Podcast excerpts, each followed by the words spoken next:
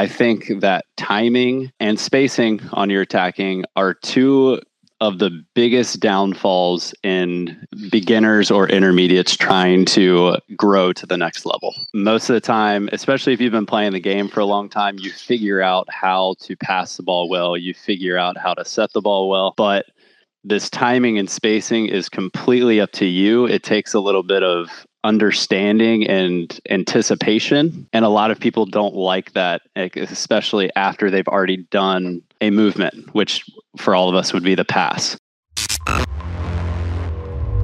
Our company account is just firing with good information. I got yelled at by Chris Vaughn today, who was like, dude, you need to stop giving away all of the best information. Because we told somebody, you know, we told them in a reel, we said, like, if you're facing a shooter, you just have to delay your block and peel so that your blocker can get digs instead of hanging your defender out to dry. And he's like, bro, stop uh, giving away like the high level like advice that wins tournaments. yeah, like, man, you'll be fine. We're definitely in a in an interesting situation. The thing that we talk about with each other is better at beach should be responsible in a large way for the evolution of the sport. Yeah right? For me, that's a big, big, big thing. Like, how cool can volleyball get? And I think we're doing it in a decent way. You have like you have kind of revolutionary players that do amazing things. Like, I, you know, I think of Adrian when I think of somebody who's kind of revolutionary. I do think of oh, Phil. Oh, yeah. And like Phil, he was great. But then you see Andy, and Andy changed the way uh, that every single not Benesh, Andy Mol he mm-hmm. changed the way that every single blocker plays the game and he changed the expectation of a professional defender of what a blocker is it's no longer big and dumb and take up a lot of space it's blockers playing this massive count, cat and mouse game you know yeah. so and then now we have the Swedish kids that, well, Australia tried it for a few decades. They just didn't do it super successfully a lot, um, with the exception of their Damian's gold medal in the Commonwealth Games. Mm-hmm. Like that big flow, huge sets to pins, just like banging but getting blockers moving. They tried to do it for a while, and then these two Swedish kids now are just, I mean, annihilating people with jump sets. Yeah, I saw. I think there's an account on Instagram called VB. Yeah, I like that one. Um, it's they, they put it. They put up too often, but I like it. Yeah, they come out with some some good stuff, and they just did one on the Swedish team, and it was talking about like how effective they are on two and the percentage of like jump sets and fooling the blocker and like mm-hmm. kills on jump sets and just their statistics alone on that it was pretty it was pretty cool to see one of them was a rock star in that situation. Yeah. And the other one was siding out like less than 300 or something like that. Right. And so that and was, that was, was like, well, maybe they should stop. right. Yeah. I remember when I looked at it for one of the people, I was like, okay, he's probably jump setting more than he's hitting. So that, mm-hmm. that statistic alone might kind of be the downfall of that team a little bit. but right. yeah, it's, uh, they're, they're definitely a fun team to watch. And it was cool to see like one of the, one of the guys, I think he was on when he was hitting jump sets his side out or hitting on two balls. Yeah, it was like 0.4 or something like that, which obviously is interesting. Guys, if if anybody out there just wants to volunteer and help us run podcasts and you think that you'd like have a great way of just pulling up stats or you can sort of discover some way to help us, we are always always looking for coaches, help, graphic designers, people who just want to literally help us post on our on our stuff on Instagram. Um, I know we've got a new direction coming up, and just to give you guys a heads up, we give a ton of teaching on Instagram, like a ton. So if you guys aren't following Better at Beach Volleyball on Instagram, we give all these little one minute teasers, and Tanya's been crushing it. But what we're realizing is that we are great for people who are extremely hungry for beach volleyball. Like if you love beach volleyball and getting better at it specifically, like how to improve, then we've got to be your number one channel. But we're not really touching the people who are like just playing volleyball once or twice, or they got this big adults league, you know, and, and, maybe they're not getting it eh, quite as fans. So what we have to do is now on Instagram, what we're gonna we're going to start posting a few times a week just those viral clips, those like ridiculously awesome plays, uh, things that are funny. You know, that's that's not us, but we can repurpose that from other people and still have a little bit of entertainment on our channel combined with uh, all of our massive amounts of teaching. So I love it. Love new directions. Yeah. it's been great. I just went on uh, Kim Hildreth's her Instagram and did a talk about nutrition. Oh, cool. Yeah, had a lot of fun. She talks a lot about emotional connection to food and how like people have kind of problems with that. And I explained to her that to me and yes, I'm rare, I'm different. I don't have a strong emotional connection. Like, it doesn't make me upset. I've never been too self conscious or anything about food. I guess the biggest emotional battle or like little internal tear, maybe with drinking for me where I enjoy having a beer, I enjoy having a whiskey, but I do know that it's not what will get me to the next level. You know, I enjoy right. having friend time. So that's probably the only little emotional tear that I get with food. But for me, food it's fuel, it's performance. If you want me to eat the same thing every day, five times a day, I'll eat it if it means that I'm going to be doing well. So it's been easy for me to stay in shape with food and eat good things, and especially with my wife who who cooks great healthy food and will and refuses to get buy or or cook unhealthy food. I'm a little bit spoiled in that department. So you know, I don't really need I don't have that same battle with food and, and body image that a lot of people do, but I know that it's real. I know that it exists. The conversation that we had was what she was expecting or looking. For. Right. But if you guys want yeah. to check it out, it's on Kim Hildreth's Instagram. I don't know her exact Instagram, but it's K I M Hildreth. I think that she's good. She she's one of the, like the only people that's really, in my opinion, that I've seen like focusing truly on the nutrition side of beach volleyball. Mm. They're just good people in the sport of beach volleyball. So, and Kibby just sent me a few uh, a few real estate options in Florida. Right. So he's also a real estate guy. It's fun to see how many volleyball people are so into real estate. I think the entrepreneurial mindset comes with people who are just addicted to going to the beach all day. They're like, what job could I get that allows me to be on the beach like six or seven hours a day? and so we get a lot of teachers and we get a lot of real estate people. Right. Or unemployed. Or unemployed part time coaches who. Yeah, there you go. all right. So today we are going to talk all about hitting timing how to time your hit, why you're early, uh, why you're late, and what cues you can use to get yourself on time. And I think we're going to dive deep into that. And I know that there are a lot of little tiny keys that people often mistake. They make a lot of mistakes when people give this advice because people think that timing is this sort of standalone, like it's going to take me 0.8 seconds from my first step until my contact every time. So when they start their approach, they just can't stop themselves. And that's a huge problem. So, how to time, when to adjust it, and everything about timing and attacking. That's what we're going to talk about today? If you're here, this is this is probably one of the most important conversations that you can listen to because I think that timing and spacing on your attacking are two of the biggest downfalls in beginners or intermediates trying to grow to the next level. Most of the time, especially if you've been playing the game for a long time, you figure out how to pass the ball well, you figure out how to set the ball well, but this timing and spacing is completely up to you. It takes a little bit of understanding and anticipation. And a lot of people don't like that, especially after they've already done a movement, which for all of us would be the pass. So the first thing that I'll say is I think spacing. So I'm going to talk about spacing first. I'll let you kind of talk about timing a little bit. Sure. But one of the things that I really enjoyed that you've you've talked about in the past that I've taken now and we we coach it at all of our camps is the way that you find how far off the net you should be approaching is by going up to the net, making yourself an arm's distance length back and doing a performing a full volleyball swing so that you do not hit the net. A lot of us get set way too tight. That's a completely different conversation, but if you can find that starting position and then you can turn uh, away from the net and you can do your four step approach backwards into the court, then that will allow you to find where you should be starting. I think that this starting position is on average, I would say, is about three to four feet further than the normal person approaches from the net.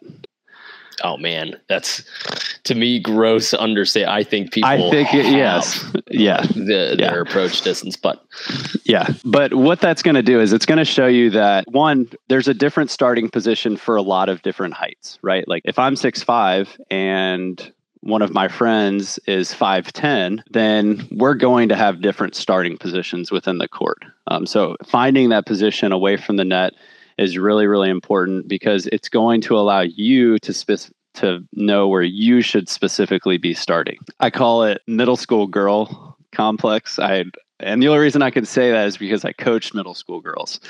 Um, don't don't go around saying this. It's cool. I can say that. Yeah.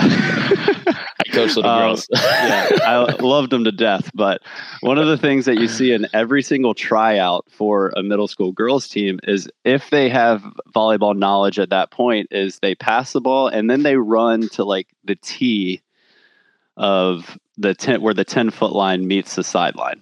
Mm-hmm. And then they throw their hand up in the air and they say, right here. And that's where they start their approach every single time. And you see a lot of beginners or intermediates who have been taught that they need to bump away from the setter. They find that position. But then if you run so close to the net, you're already setting yourself up for failure. Yeah. So I think that one thing that I've especially when I'm coaching beginners or intermediates or open level players. A lot of open level players have the same exact problem. I have this problem some a lot of times when I'm if I feel like I'm messing up in practice on my attacking, most of the time it has to do with my spacing. But after you pass the ball, if you can act like a force field is in front of you, mm-hmm. and you can shuffle behind that force field as much as you want, but the force field doesn't open until the setter touches the ball.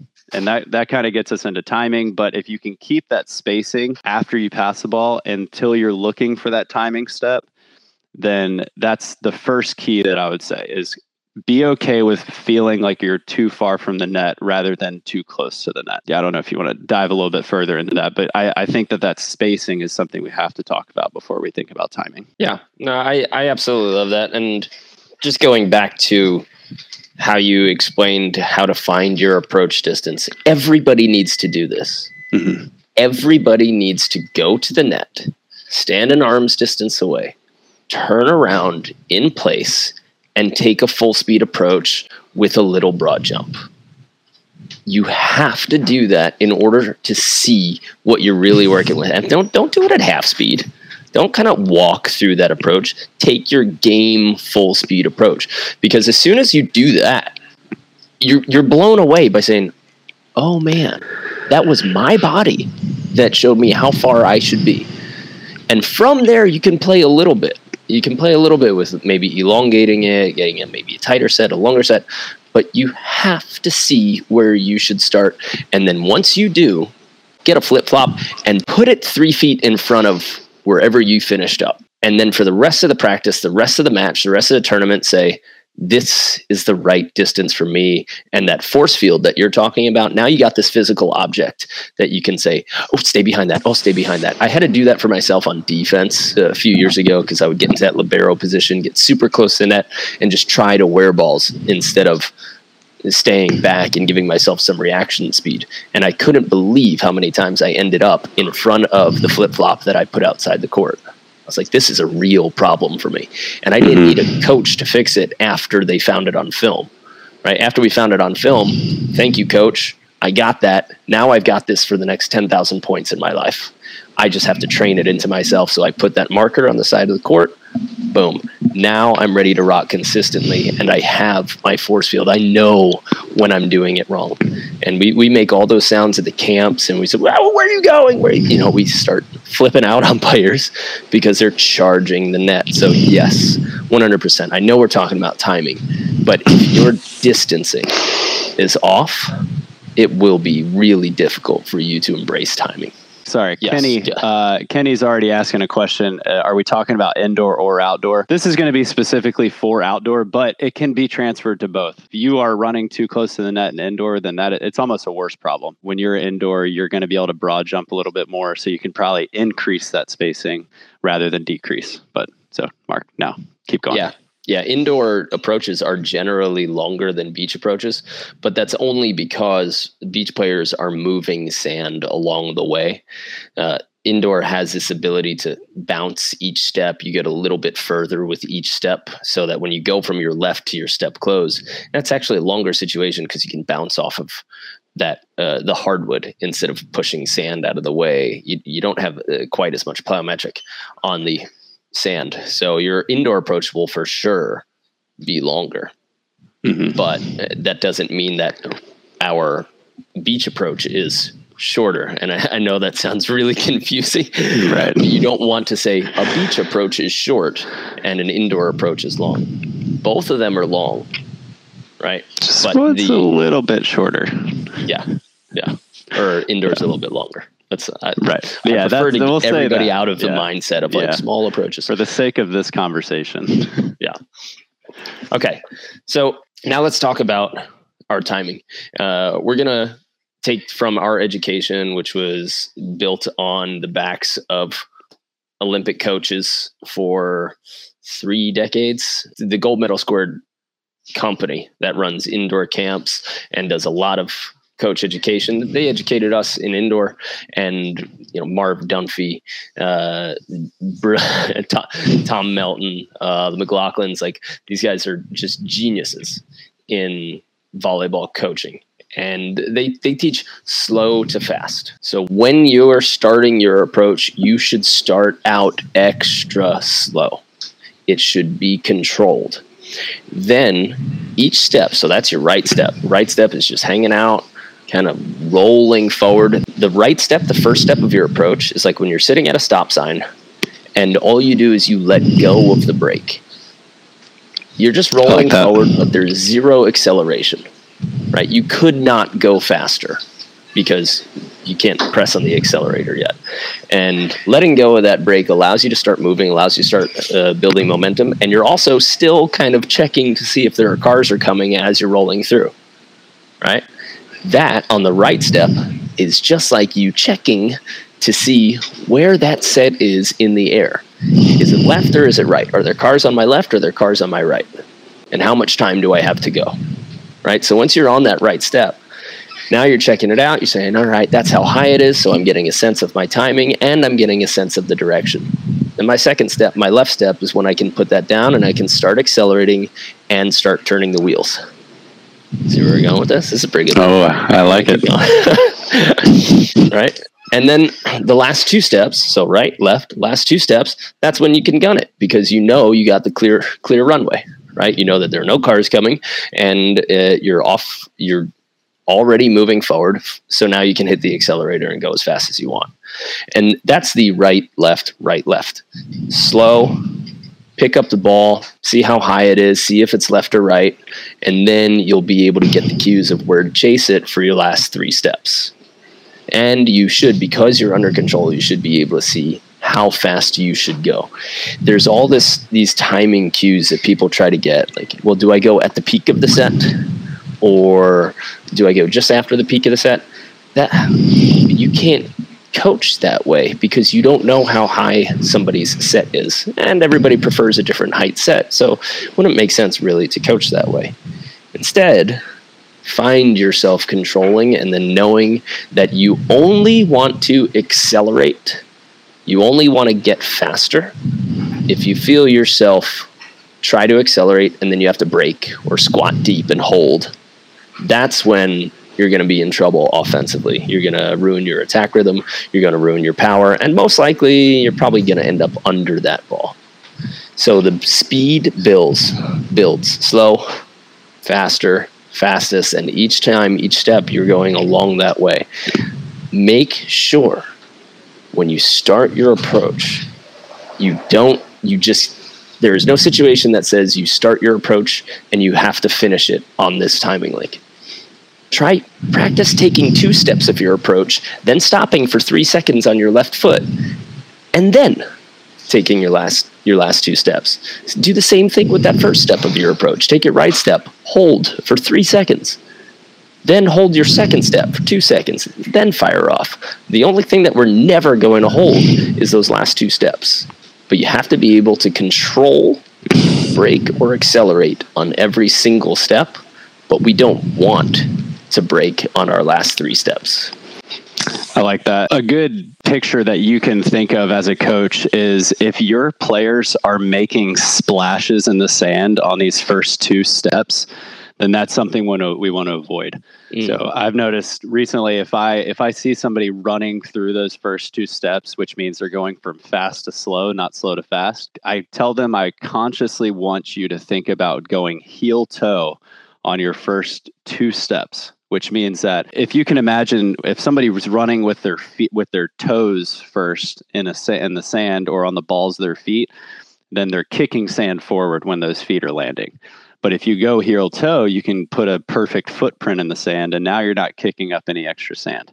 So something that i commonly say is really go heel toe. I want us to get rid of that splash. Mm-hmm. and if you can do that then it allows you to like you were saying read that set height, read the set direction, allow yourselves on those first two steps to either go in and out. And then that way, when you're ready for those last two steps, you can go super explosive. I commonly say that you should it should feel like you're jumping off a trampoline or a diving board. Mm-hmm. You don't you don't see a whole lot of people going onto a trampoline squatting to jump and trying to hold it for a couple seconds before they spring up. If you're doing that, then you have not found any of the joys of a trampoline. But with that approach, I think if you can, it's going to feel, you're going to feel like you're going to be late, but that's, that's an okay th- feeling to have. I almost think that after you go through that right step, which should be a walk, a left step, which should be a, a little bit quicker tempoed walk, but still walk, you should almost have this feeling of like, oh crap, am I going to get there? Because if you have that feeling, then that's going to make you go really aggressive with those last two steps, get yeah. up in the air quick and hit. So I think that that will keep the tempo pretty good. Absolutely. And so now that you've kind of spoken about the tempo of the steps, I'll kind of talk about the timing step, I think is huge and when to put that down. I've heard a couple different ideas on this, but I've always found that if you can put your timing step down on the setter's touch or contact point, Mm-hmm. then that is going to set you up for this slow to fast. And we really need to emphasize the idea that when you take this first timing step, just like you said, when you're letting off the gas and your car is coasting, you're almost holding your balance on that first step. So when you're rocking forward and you're going, it it should feel like you're about like if somebody came behind you and pushed you, you should fall right on your face.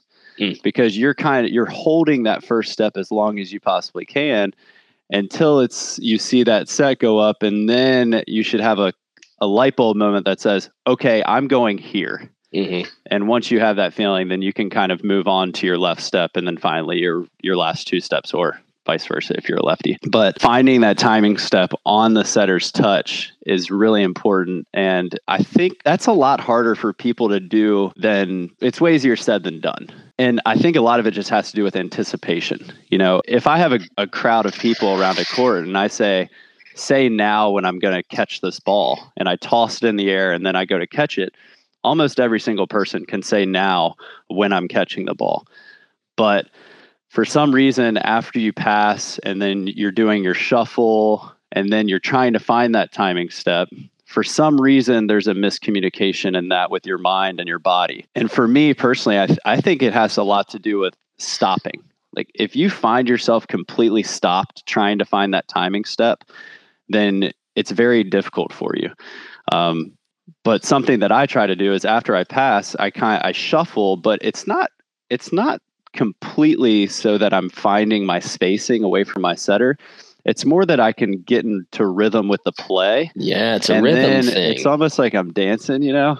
I'm a big dancer these days. You, yeah, but you got it. when when you if you dance with that ball as it's going down, and then you can anticipate that first timing step, then that's going to set yourself up. I I always bring up the experiment I did in science class for some reason. I remember this, but it, it was somebody would be holding a ruler and you had to be below the ruler.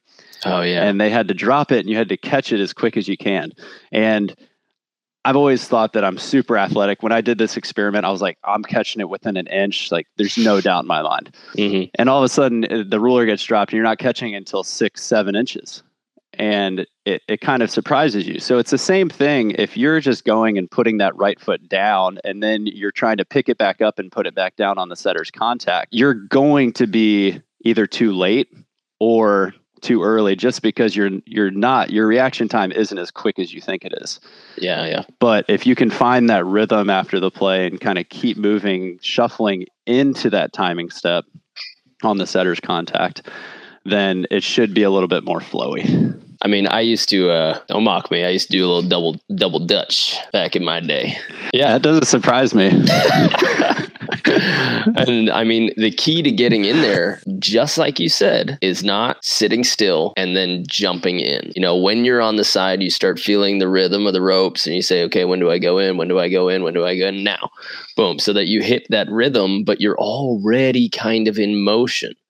And that is how we would like to be able to teach approaches so that we can stay in that motion. We don't want to really get completely stopped. I mean, it's it's not terrible if you do, but to get completely stopped and then you waste a little bit of that rhythm, you don't have to do that. You can develop that rhythm from the beginning of the play, from after the pass or after the dig, but you can do it in a very slow and relaxed way. And too many people pass or dig and then they think, now I have to hit. It's no. Now you have to start developing rhythm. Then once we start developing rhythm, then you time so that you can get within a similar window, not the same window or no no, no hit's going to be exactly the same timing, no set's going to be exactly the same timing, but we do in order to be efficient, we want to be within a similar timing window. And so when we talk about timing step, we have to go back again and we'll we'll be repetitive with this, but it's not you just go at this time. You're going and observing and changing what needs to be changed with every single step. So those feet need to be in control, grabbing the sand and understanding that each step has a purpose. It's not one approach. Uh, it's not necessarily four steps, but it's right, left, and I'm going to count the right, left as like that third step. You got those three chances of when you can slow down or speed up. And, and everybody really needs to understand that. Maybe I'm talking from a, a place of pain because I had a coach who told me for months, you have a one speed approach, you have a one speed approach, you have a one speed approach. And maybe I just wasn't smart enough to get it. I just didn't understand what she was saying in any way. I was like, well, okay, that's great. I am one speed. I'm 100%. 19 Thanks. years old and literally, like, I think that was the response that I gave her. yeah. You're like, cool. Yeah, I like that. yeah. That sounds like a great thing. And I was like, yeah, hard all the time. Oh, man. But she couldn't put it in that way. And then it took me probably maybe three more years to actually understand that. And that was when I worked with uh, the uh, the Scottish coach. Uh, now I'm blanking on his name. Uh, Thomas. Thomas. Yeah. And he got me to understand that I could just hang out for as long as I wanted on my left foot. And then when it was time to go, accelerate to the max. And I was three years out of college and I just started hitting the best balls of my life. I mean, unloading under full control. I never, never had a problem with timing a setter after that. I see the set, I hang out on the edge of my left foot as it's kind of halfway, maybe a third of the way to me. Now I know when it's time to go, right? But that is really a big difference maker that can that can go for everybody's game. Yeah, and I I love talking about Thomas because I was at the same practices as you, and for somebody that has never played volleyball, his ability to see players differently and give them advice and work through the problem individually, that Mm. I I I gained a lot of respect for coaching after working with him, and he pretty much made me from a non-starter to a starter within two weeks, just from little ideas that he introduced to me that I had never heard of before. It's pretty cool. It's the advantage of working with different coaches. Yes. You know, you it is. hear things in a different way. Uh, like I said, I, I had probably been through maybe three or four different coaches at that time when I had finally discovered what this person three years ago was saying. And one of my actually good friends who works with Tony Robbins, he's like one of the guys who's, who's in his inner circle. I said, I'm so upset. You know, I, you told me to make these YouTube videos the first year that I was Mhm. coaching in Hermosa. And we even filmed two of them and I was awkward and I had no idea what what we were doing. And now, what four or five years later when you came around, that's when we started really really knocking them out. And he's like, "Mark, like, you didn't ignore me. We just planted those seeds and they needed their time to grow and develop." Mhm. And that's what I think coaches can also continue to bring to their players. It's just that you can say the same thing, just like a great book. You can say or read the same thing at different points in your life, at different points in your career, and it will hit you in an entirely different way. And it'll teach you what you need to be taught at that moment. And that's why we have multiple coaches. That's why we have great books. And that's why you can keep watching the same Better at Beach Volleyball videos on YouTube, right? And Yeah. it's like, ah, now that makes a little bit more sense. Yeah, I, I think uh, who Christina from Salt Lake, Go on. Ashley. Ashley Garza, little girl. Yes, she's been to a couple camps of ours now, and she said I I was a little hesitant about coming again because I thought I would just hear a lot of the same information. But she said just because of the different coaches that were there and the fact that she had leveled up in her game, other information is what caught her eye the second time around and made the camp even more valuable. So that's kind of one of our own little tidbits that you can take away from that as well. So you're always growing, always learning different ways. Let's pause here just uh, in the lesson, just for maybe a couple of announcements. Uh, number one, if you guys ever want to come to a training camp, uh, we have training camps now. We're going to be doing them year round. However, our April 3rd to 10th training camp sold out weeks ago. We do have a waiting list. We've sold out. We have a waiting list. What we're seeing if we can do is we're seeing if we can hire more coaches to make sure that we keep our small coach to camper ratio. And then if we can get those more commitments before we actually like charge you and then have to refund or anything like that, if we can get enough commitments and we can bring another coach to fix that, then we're going to open up those spots. So if you're not on our waiting list, you should always sign up if you think that there is a chance because that's when we have the opportunity to contact you. But if you don't sign up for the waiting list, we can't we can't even do these things. So if you want to check out what our camps are all about, go to betterbeach.com forward slash camps. And if there are spots open, then you can go ahead and book them. And if there are not, we will always put up a waiting list form so that we can get in touch with you. And our ratio right now that we're working with is one to eight. So Mm. for every eight players, we get one coach. Don't realize how important that is until you're there and you see how hands on our coaches are. But once we get eight people that say, yes, I'm in, then that will allow us to book our coach and make start moving down the list. So Definitely. And if you guys haven't checked it out yet, I made some adjustments to our homepage on betteratbeach.com. I know that right now we're showing the library of courses, but what we wanted to do is change the homepage so that you can easily access anything that we are offering because we have uh, classes and private lessons in Hermosa Beach and hopefully another town coming up soon that Brandon doesn't know about yet, but we're telling him afterwards. We also have our clinics, which you can bring us to your hometown or your facility. We're working currently on four different weekend clinics. Those are three sessions on a Saturday. So we would fly in on Friday night. Maybe we have the opportunity for private training, but then we run seven and a half hours of training on Saturday. This can be your backyard court. This can be a real facility, but we just need a minimum of 12 full day commitments. And you can check those out and or you could get on the list at betterbeach.com forward slash clinics. But more importantly, what you can find now is all of our courses. We've made it easy to find all of our courses, and you can buy a standalone recorded course and go through it at your own rate, or you can join our beach volleyball mastery program where we take you through the courses and we coach you twice a week. You have a private Facebook group. You get to post all of your videos of your drills, of your workouts. Currently, everybody's going through our 60 day max vertical program. So everybody's posting workout videos in our group, and we're going in there and critiquing them and showing them what you need to do in order to fix your technique or you know, move ahead to the next level. So if you want just the standalone recorded course, that's cool. That's available. Check out the homepage. You'll be able to find it. If you want us to actively coach you and tell you about your game, and you can post videos on your technique, your strategy, your matches, your practices, this is where you're getting the absolute uh, soup de jour um, for beach volleyball. You're getting all of the courses, all the techniques, everything that we teach, plus we're coaching you live uh, through videos. And you can always post everything on the Facebook group. And that's when we go in with comments and we actually say, hey, work on this. But uh, that's all available. So if you guys want to check out the new homepage, betteratbeach.com, April camps are sold out. Clinics, you guys can always get in touch with us. And that's it. Just make sure you guys are on our email list. Yeah, so and we I actually had a couple of people here in Hermosa um, that are from San Francisco. We're getting ready to go to San Francisco at the end of the month. If you are wondering if we're already coming to a specific area near you, make sure you mm-hmm. go onto our clinics tag at the top of our homepage, mm-hmm. and it'll show you what we currently have booked out. So you can find the the weekends that are already taken.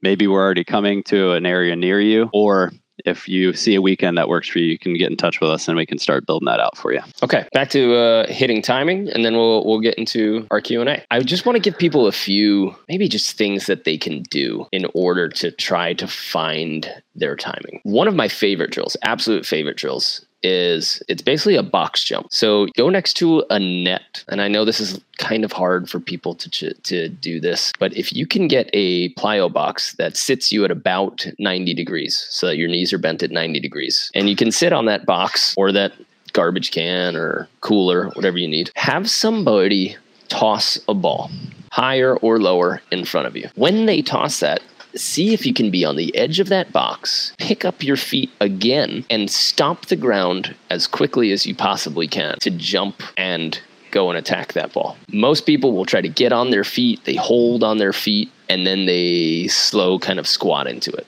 The key is to have your feet, when you have that final impact of your feet, on the ground for as short amount of time as possible so that you learn how to explode and when it's right to explode because you have to be able to hit the ground with the shortest amount of time possible in order to do this drill properly.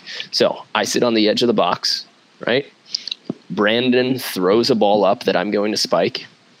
When I know that I can move at max velocity, then I stomp my feet on the ground and jump in one motion. And then I go and spike. That's going to tell you, like, ah, okay, so the ball can be hanging in the air. Brandon could have released the ball, he could have set the ball, and that was not my cue to go. My cue to go is when I can explode onto the ball. So that's one of the drills that we really, really, really like is to be able to do that. You can also then convert this once you're done with that box. Have somebody balanced on their left foot. I don't necessarily, I'm not a huge fan of complete balance on the left foot, but I do like to have maybe 2% of your weight on your right foot. Okay. Your knee should be over your toe because you should already be in your acceleration pattern. So you should be leaning forward, getting a little bit of pressure so that your knee is going over your toe and you've got that big forward lean. And then do the exact same drill. Coach, toss, but fake toss. You know, try to get that player to move mm-hmm. based on what you're doing when they should be just finding the timing in the air. So we do this a lot where we hold the ball, we put a player on their left foot, and we say, okay, you're going to go only when you can go fast. Ready? And then you fake a toss and they immediately start going because your arms moved. Instead, they should be waiting to see the ball in the air. Then, when they know it's their time to go, probably after the peak, uh, just after the peak on the way down, that's when players can really accelerate, right? But the higher the set, the longer you're going to wait after the peak to go and attack that ball. So this drill becomes very important, understanding that the ball can be in the air and you're not yet in an acceleration pattern in any way. That has to be included in your drill repertoire if you're working on your timing. Yeah, I think you depending on your skill level too, you can even make that slower as well. And instead of it being a hit, trying to catch the ball at your optimal height. Sometimes, if if I'm working with someone and we're doing one of these drills, uh, I will I'll just say I want you to act like you're getting a rebound in basketball. I want you mm. to get off those last two steps. I want you to jump and I want you to try to touch this ball as, as high as you possibly can. I think that kind of gives them the idea of waiting and then still exploding up and, and contacting that ball as high as they possibly can. I also, if I'm when I'm coaching this, and I think if you're listening and you're a coach, tell your players that you do not want them hitting 100% when they're doing this type of drill. Hmm tell them to think about having a high contact first. Personally for me i, I don't even care if they if they're hitting. Sometimes i just want them to get a full extension on their right arm if they're a right arm attacker. And if they do an open hand tip even though it's illegal in beach volleyball they're at least getting the idea that they need to be contacting this ball as high as they can.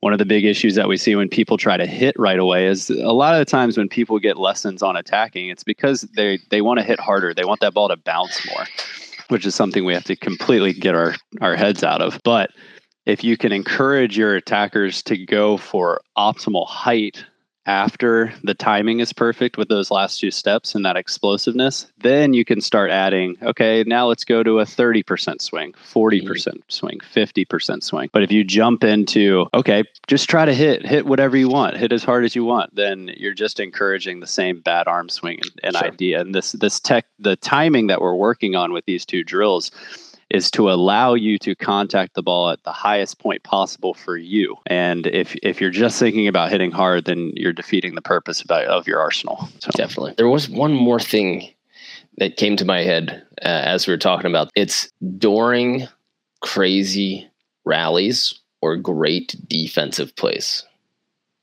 Right. Oh. Everybody it's funny because uh, in on stadium court you always hear the increase of volume with every dig right? And that like endorphins that come being on center court when everybody in the stands is just starting to scream a little bit louder oh oh oh and it's like how high pitched can the audience get you know? But mm-hmm. when that happens that gets everybody more excited especially the people on the court. You get so fired up and you're like yes yes yes and like you start saying it faster. Even in your mind you start saying it faster. Instead of every dig every pass is a complete reset button. Your emotion has to reset. Your heart rate should reset, your breathing, and the speed of your body, the speed of your steps. But most players let the excitement of that dig, and especially repeated digs, makes them go faster and faster and faster and faster. So when you get a dig, the first thing you should do, and this might sound crazy to me, is stand up. Don't dig and approach. Don't dig and want to hit. Dig and stand up. Breathe. Figure out how to control your timing on the next ball. But everybody just digs and like, now I hit. No, no, no, no. It's dig, stand up, or chill then start understanding timing. But you have to hit that reset button as soon as you get the dig, as soon as you get the pass, so that you can separate your dig and the excitement of the play from your attack. Because you make a great dig and then you're going to spoil it completely by just charging the net because you're so fired up and you think that the next step after dig is smash. Right. And it's it's just gotta be wait. And we had Casey Patterson. If you guys take a look at our YouTube channel, Casey Patterson uh, took us through a run through of his win in Manhattan Beach. And I showed him a picture of him getting, I think he was down 12 14 or 11 14. And he got three, three digs or a bunch of digs on Tri and John Hyden. And I said, he got the final dig. He's at 15 14. He lays out and gets this one handed scoop down the high line. And I said, okay, Casey, I paused it. I go, what's going through your mind right now? You just dug the ball. You're about to get your name on the pier. It's going to take you one swing. What's going through your mind right now? He goes, haha, wait. And I think you and me at that point were like, like what? Like, we thought he was building suspense, you know, for the for the, right. the, the show. And he's like, no, no, no. Actually, wait. He goes, I know that no, the most important thing that you can do on a hit is wait, so that you can explode to the ball. And so he got the dig for for match, championship, AVP, and pure point. And the next thing that entered his mind after a dig and a three point or a four point comeback was wait. And if that doesn't tell you how important it is to be patient on your approach and to be slow to go in, uh, I don't know what does.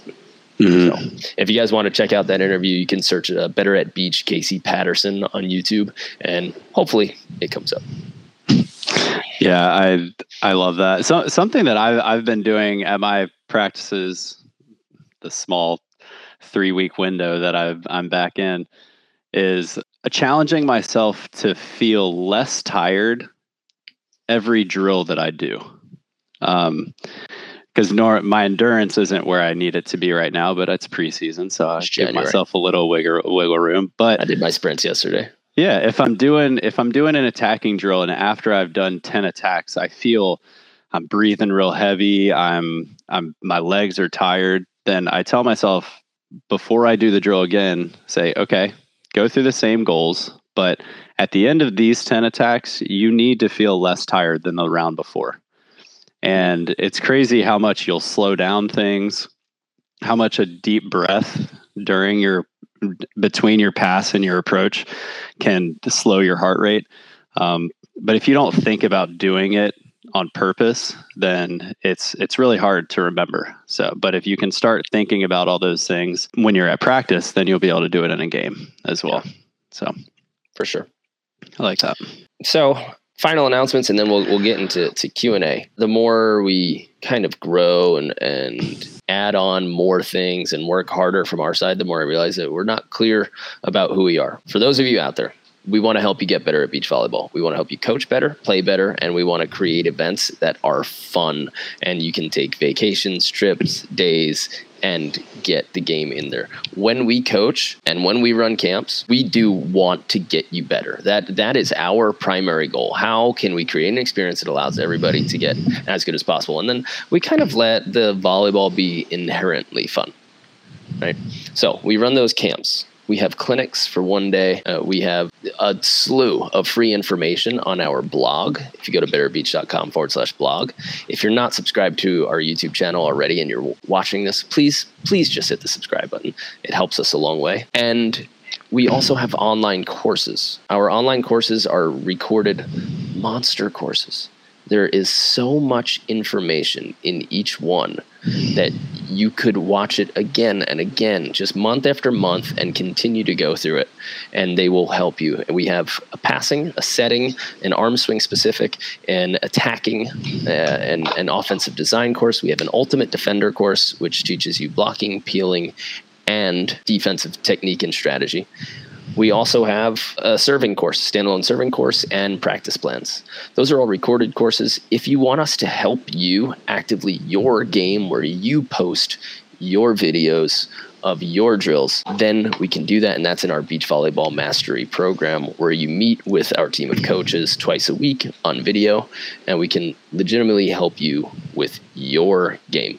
Most people ask, but I don't have a court, but I don't have a partner you don't need these things and we design all of our drills so that you can do them alone at home. There is so many drills and exercises that you can do at home and alone and we show you how to modify them. And then when you do have a quarter you do have a player we show you to, how to do that. If you're not studying film and you're not watching yourself or you're not watching other players or you're watching it with an eye that doesn't really understand the game it's very difficult to improve. But if you are watching film, I guarantee 100% you will win more points, you will win more matches if you're studying the game when you're not playing it. Some of the most valuable moments that I've ever had as a player were sitting on my coach's couch watching video, not having him lace 100 balls at me. So if you want to experience what that's like, go over to betteratbeach.com forward slash coaching. The last thing that we do want to talk about is, guys, we've got like swag. We've, got stuff that you can buy, t-shirts and cool designs. So if you go over to betterbeach.com forward slash shop and you just want to support us in a small way by getting a cool volleyball shirt or a cool Better Beach shirt, go to betterbeach.com forward slash shop. And that's how you can show your support, show your love without getting fully involved in any course or any coaching program. Yeah, it's uh, one of my favorite things now that we've kind of been growing a decent amount is showing up to a tournament somewhere and seeing somebody wearing our logo. It's mm-hmm. all the numbers that we see on YouTube and and everything like that is great, but seeing somebody wear your shirt in public is is very cool and I, I appreciate that a lot. So that's all we have for today. I hope you guys got a little bit. We we talked about attack timing for about half of it. Kind of kind of went sideways on a few others, but uh, we hope to see you guys every Monday and Wednesday. Uh, we are trying to do these live, and every now and then, if we can't meet up, then we will try to put a recorded version of one of our old lessons on. And we're trying to get this podcast up and running. So hopefully that happens this week where you can subscribe to our podcast, but not yet. If you're currently listening to this on the podcast, it means we were successful in the past. Yes.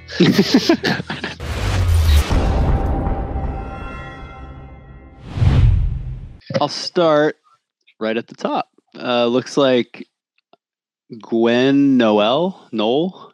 Uh, should the ball be sorry, yo? Should the ball be on the top of your head or top of hitting shoulder? I I personally think that you should think about getting it on top of your hitting shoulder. Um, if you start thinking about letting the ball land on your head, then that's when you're you're to start creating a little bit of an interesting arm swing. So uh, we we didn't really talk about the spacing away from your setter too much in this lesson, but if you create a little bit more space for your attacking shoulder to allow your setter to miss on that shoulder, then your momentum can always still be going into the court. So if you're a left side player, you bump away from your setter after you've passed, you find the good timing step, then your approach should take it to where if you reach your right hand up as high as you possibly can, then that ball should be directly over your shoulder. That'll allow you to still go hard cross cross court.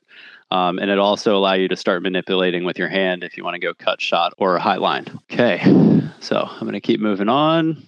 Working with relatively shorter players who want to hit down, but to continue to hit the ball lower than their highest reach. You can see they put a lot of spin on the ball and get the ball in, but in, but since they don't reach at the highest point and snap the wrist of using a whole arm, Mark, we got to work on shorter questions, buddy. High school growth spurts. What drills or exercises do you suggest to get them to reach to full extension? I, I think the drills that Mark was talking about with the box, and then we, we call it flamingo approaching, where you're kind of balancing most of your weight on that left foot and have your, your right foot can have a little bit of weight down, but finding that ability to have a very quick last two steps, get up in the air as high as you can. And then I think the very key part is telling your players that they are not allowed to hit hard. I've been playing the sport for a long time, and every single year that I play, I hit deeper and deeper into the court. And it's not mm-hmm. necessarily because I'm jumping lower.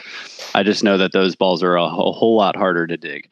So and, and block. Once you get to a certain level, if you're trying to bounce balls, it turns from being a very fun event to a very disturbing memory. So just keep encouraging your players to miss deep and or hit deep into the court, back thirds, side thirds, stuff like that. Okay. Uh, I'm down to Raul Mayers. When your hitting timing is perfect, what is your body's position relative to the ball in the net? Your body's position relative to the ball in the net. Uh, let's just say that your ball should be very slightly in front of your head. So if you can basically put your bicep on your cheek, that is about where you would want to contact that ball. That way, the ball is slightly in front of you, not so that it's straight up or behind you. And uh, as far as relationship to the net, that depends on how far your your perfect set is off the net. Uh, I think the what I'm kind of reading from that question is what we teach is if you're a left side player and you're right-handed, then your shoulders should be facing hard cross, that mm. cross court angle. Uh, so if that's what you're talking about as far as relative to the net, I would change that relative to the net to relative to the deep cross corner corner of the court. And then as a left side. As a left side right handed player. Mm-hmm. If you are a left handed player, then that goes a little bit more seam. Um, if if you're a right handed player and you're on the right side of the court, same idea. Your your shoulders should be facing a little bit more seam of the court, middle of the back sideline. That will allow you to have all the swings that you want available. I've always played the right side. Recently, trying to play on the left is causing me trouble. How does my approach change from the right side to the left side? The easy answer, the quick answer is I'm assuming, Adam, that you're a right handed player because most of us are. If you are on the right side of the court, then you are proud. In order for your set to be easiest for you to hit, you should be bumping in the court to allow your, your hitting shoulder to get closer to your setter. Mm-hmm. Uh, one way that I describe it a lot is imagine if the court had wood uh, panels and like a hardwood floor, and wherever that setter is, you need to be on the panels next to them. Uh, for if you're a right-handed player and you move to the left side, now you have to bump away from your setter. Once again, allowing the energy of your approach to be going towards that hard cross corner of the sideline or the the boundary lines. So you should be going straight at that corner. And then obviously telling your setter what set you need in order to make that happen as much as you can. But then once you tell your setter what, what set you want, it's still your job to fix your approach and go with that timing, right step, left step, and allowing those last two steps to be going towards that corner again. You know, that's something that we didn't talk about in in this whole thing. One of the easiest ways for you to fix your timing is call for a set. Tell your setter what you want. I've been working with uh, the men in Hermosa now for what feels like two years. Mm-hmm. And it's still hard for me sometimes to get them to call for a set every single time. And if you're not calling for a set, you can't ask the question, why why is it hard for me to hit my setter set? Because you're not talking to them. So if you want an easy fix, first thing, talk to your setter. Second thing, think about spacing, allowing your your hitting shoulder to be easier, easily accessible for your setter. One person said, "Do you recommend to come to a hold after the pass before starting the approach?" Don't necessarily have to be a hold, but there has to be a, a slowdown in rhythm. So after you pass and you do your shuffle, Brandon uses panels. I say that you can get 10 feet of width from your setter on the left side and be inside 10 feet from your setter. Be make sure that you're no more than 10 feet away from your setter as a right side. Now, do you have to hold? You don't have to freeze, but you should feel a delay, a slowdown, a relaxing, exhaling breath.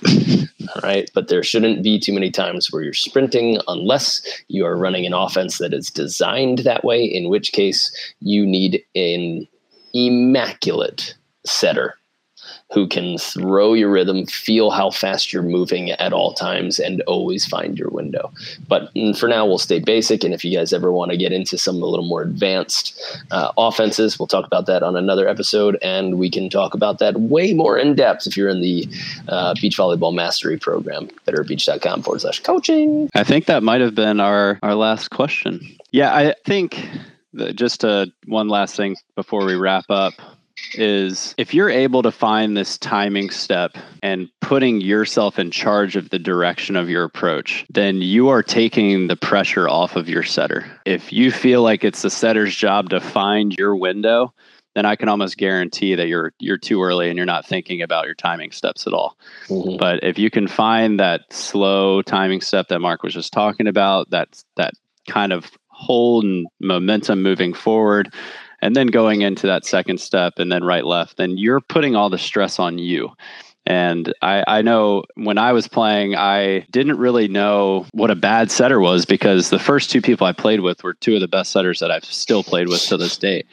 And I just got really lucky to play with them. But then when I started playing with people that were a little bit more inconsistent, but were still athletes and really fun to play with, I realized that I had to take some of that pressure off of my setter and find my correct timing allowing them to just put up a nice hittable ball instead of relying on that setter to be perfect. That's a that's a really tough position to be in as a setter, especially if your attacker starts messing like having a hard time scoring Mhm. because then both of you are saying, "Oh, my bad. I'm I'm bad right now."